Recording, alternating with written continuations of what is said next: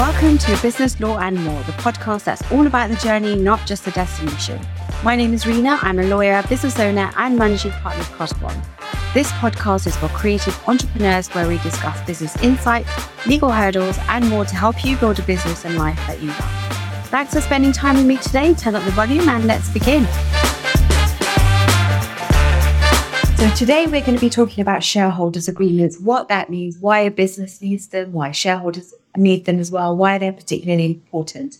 We've got some great takeaway nuggets of information, so stay tuned for this. Now it's time to welcome our guest, Hammad Naveed. Hammad is a senior lawyer at Carter Bond. He's a corporate company commercial solicitor and an expert in this area, and has been doing this for a very long time. Hammad, welcome to the show. Hi, Rena. Happy to be here. I know you've got a few questions on shareholders agreements, so fire away and let's get this going. Great, let's start. So, the first question, let's get straight into it. What is a shareholders agreement? We hear about this all the time. People use this and say you need to have it, you don't need to have it, but just tell us in layman's terms, what is a shareholders agreement? So, the answer is in the title. It's literally an agreement between the shareholders. Now, why do we need it? When you set up a company, you decide to go into business with another partner or a number of partners, it's important for everybody to know where they stand. How much money are they putting in? How many shares are they getting? What happens if somebody wants to sell their shares? How do you deal with dividends? There's a lot of questions that come up when you're running a company, and it's important from the start to have a plan. And a shareholders agreement is essentially writing out that plan, putting it in obviously legal terminology so that as and when the shareholders start need to make decisions about what to do when, they've got a roadmap already in the shareholders agreement telling them what to do and how to do it. That's really interesting. So it's almost like a business will, would you say?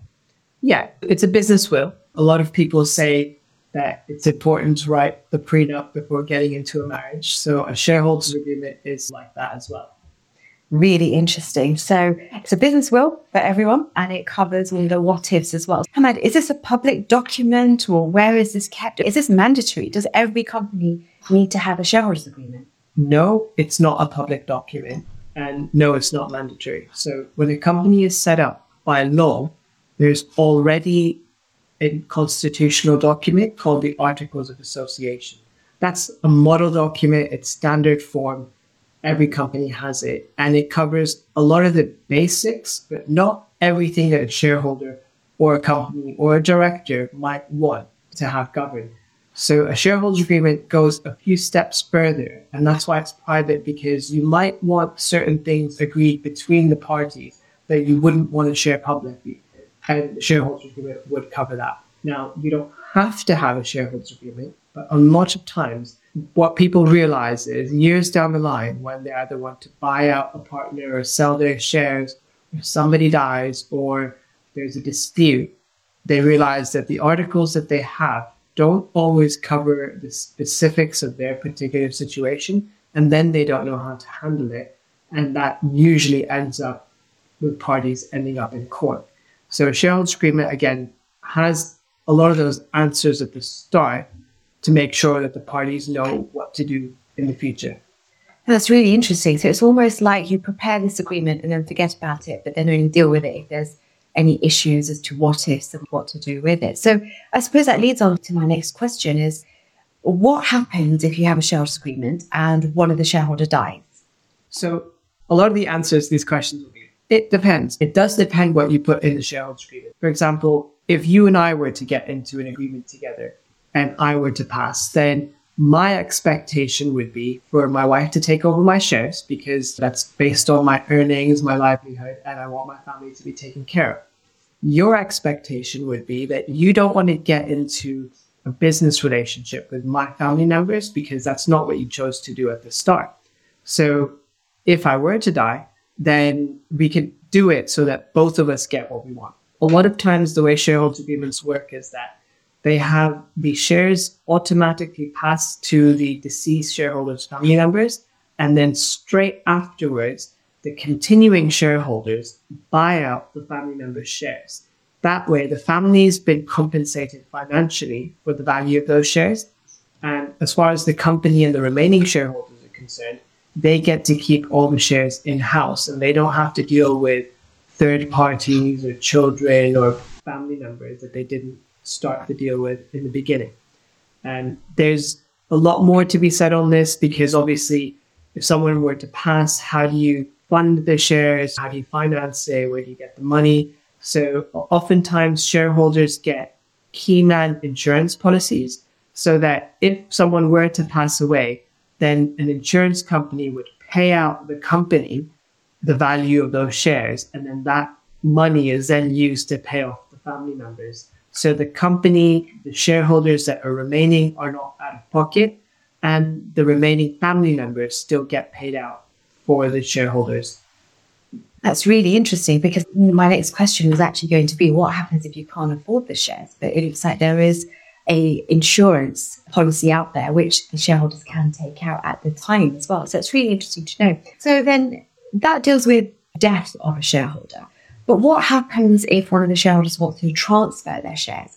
Can they do that? Do they need the consent of the other shareholders? Or can they just do that without the other shareholder knowing? So, by law, whenever you want to transfer your shares, you do have to offer them to your existing shareholders. And that's called a preemption right or a right of first refusal. In a shareholders agreement, you can add a few more layers to that, some exceptions to that if you want. So, for example, some companies may require you not to transfer your shares at all without the consent of all the other shareholders. Some companies might want to extend that right to refusal period for months and months at a time. Or some companies may want that to be for a very short period so they could do quick share transfers. Some companies might actually disapply the provisions in the Companies Act.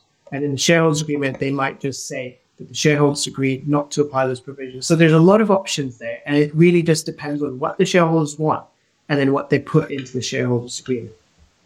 Thank you for that. That's really interesting. What's the difference between a director and a shareholder? So a director is responsible for the day-to-day operations of the company. They can delegate their responsibilities to senior staff or other staff members, but the directors are not always the owners of the business. So the best way to say it is the shareholders own the business and the directors run the business. Oftentimes with new companies, the directors and the shareholders are often the same person. So people often get confused because they have two titles or two hats that they put on as a director and a shareholder. And they don't realize that actually there are two roles that they cover and each do requires different things. So shareholders usually are the ones that make some of the more major decisions of the company. So for example, if you were to shut the company down, then you would need the vote of the majority of the shareholders if you were to change the constitutional documents of the company, that would be a vote of the majority of the shareholders. Directors are responsible for more day to day operations, bank transfers, maybe hiring, firing employees, carrying on litigation, or getting a bank loan. Now, a shareholders agreement oftentimes may cover those things. So some shareholders might decide that I'm starting the company, I'm the director right now, but maybe my company expands years down the line and I might have other directors on board. But I want a lot of the key decisions to be left with me so that I can be the one to decide these major things. Whether that's shutting the company down or whether that's getting a bank loan, the shareholder might decide that they want to be the overall decision maker. So there are ways to have those, make a list and have those things set out in the shareholders agreement. That's really interesting. Thank you. So is there a separate document that directors enter into as well? And I digress slightly, but I think that's probably going to be the next question for our viewers. So we have a shareholders agreement for shareholders, but what about for directors? Yeah, the directors have a director's service contract. It is a separate document. It's always advised to keep that separate because directors have more duties to a company than the shareholders actually would do. So it's important to set that out. Directors have various duties that they need to comply with. So they need to act in the best interest of the company.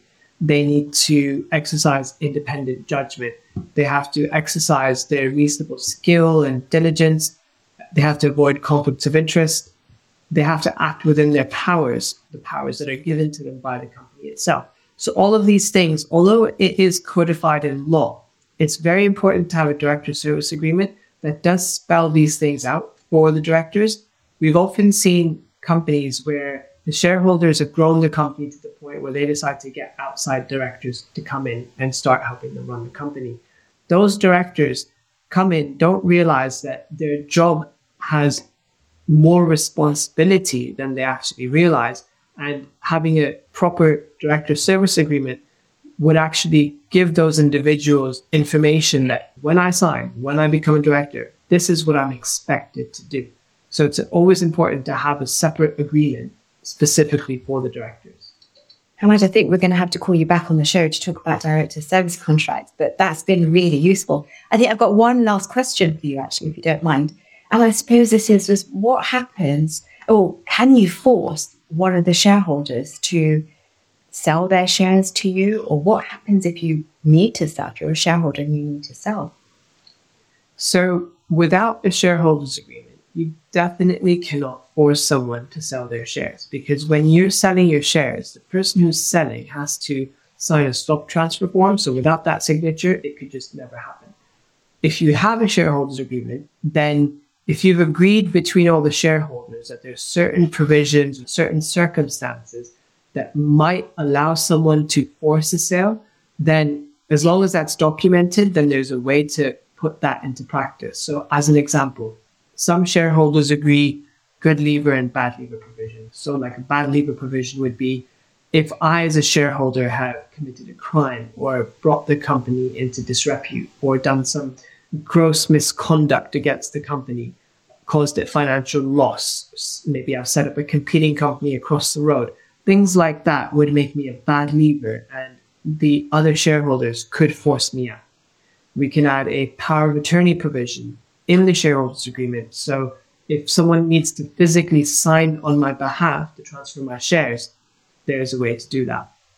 There's also drag along, tag along rights where if, let's say, 80% of the shareholders decide that they've got an opportunity in front of them to be bought out by a very large company, then those 80% could force the 20% shareholders to be dragged along with the sale. There's some conditions to that where the minority shareholders must get the same share value for their shares. So they can't be out of pocket or hard done by the decision of the majority. But there is a way for the majority to pull the others into the sale and force the sale in that regard really interesting. So we spoke about drag and tag along and good leaver or bad leaver. Now I know this. We'll just finish on this note. I know that Hammad did a shareholders agreement once for a client, and there was something in there about winning the lotto. Hammad, what was all that about? So it was really peculiar, but also interesting at the same time. These shareholders had been in business together for 20 years, and halfway down the line, they realized that they really should get an agreement in place. They're bunch of crazy, nutty characters, but very successful. What they had between them is they had a verbal arrangement that they just asked us to document, which was that if one of us ever were to win the lottery, then they would share the proceeds with the others so that the other two partners would get 25% each and the person who wins it would get 50%. And the reason it's worth talking about this, and as crazy as that sounds, is it's important to say that whatever the shareholders agree, provided it's not illegal, can be documented in the shareholders agreement. So a lot of people think that it's a bog standard document with some basic provisions that are very inflexible, but actually a shareholders agreement is very much a blank canvas that whatever you agree can be documented, even if it's something as out there as what happens if one of us wins the lottery really interesting. And for the record, the lawyers did not benefit in this lotto clause as well, but just goes to show how flexible a shareholders agreement is, why it's so important. And I think Hammad has touched on a lot of the key points.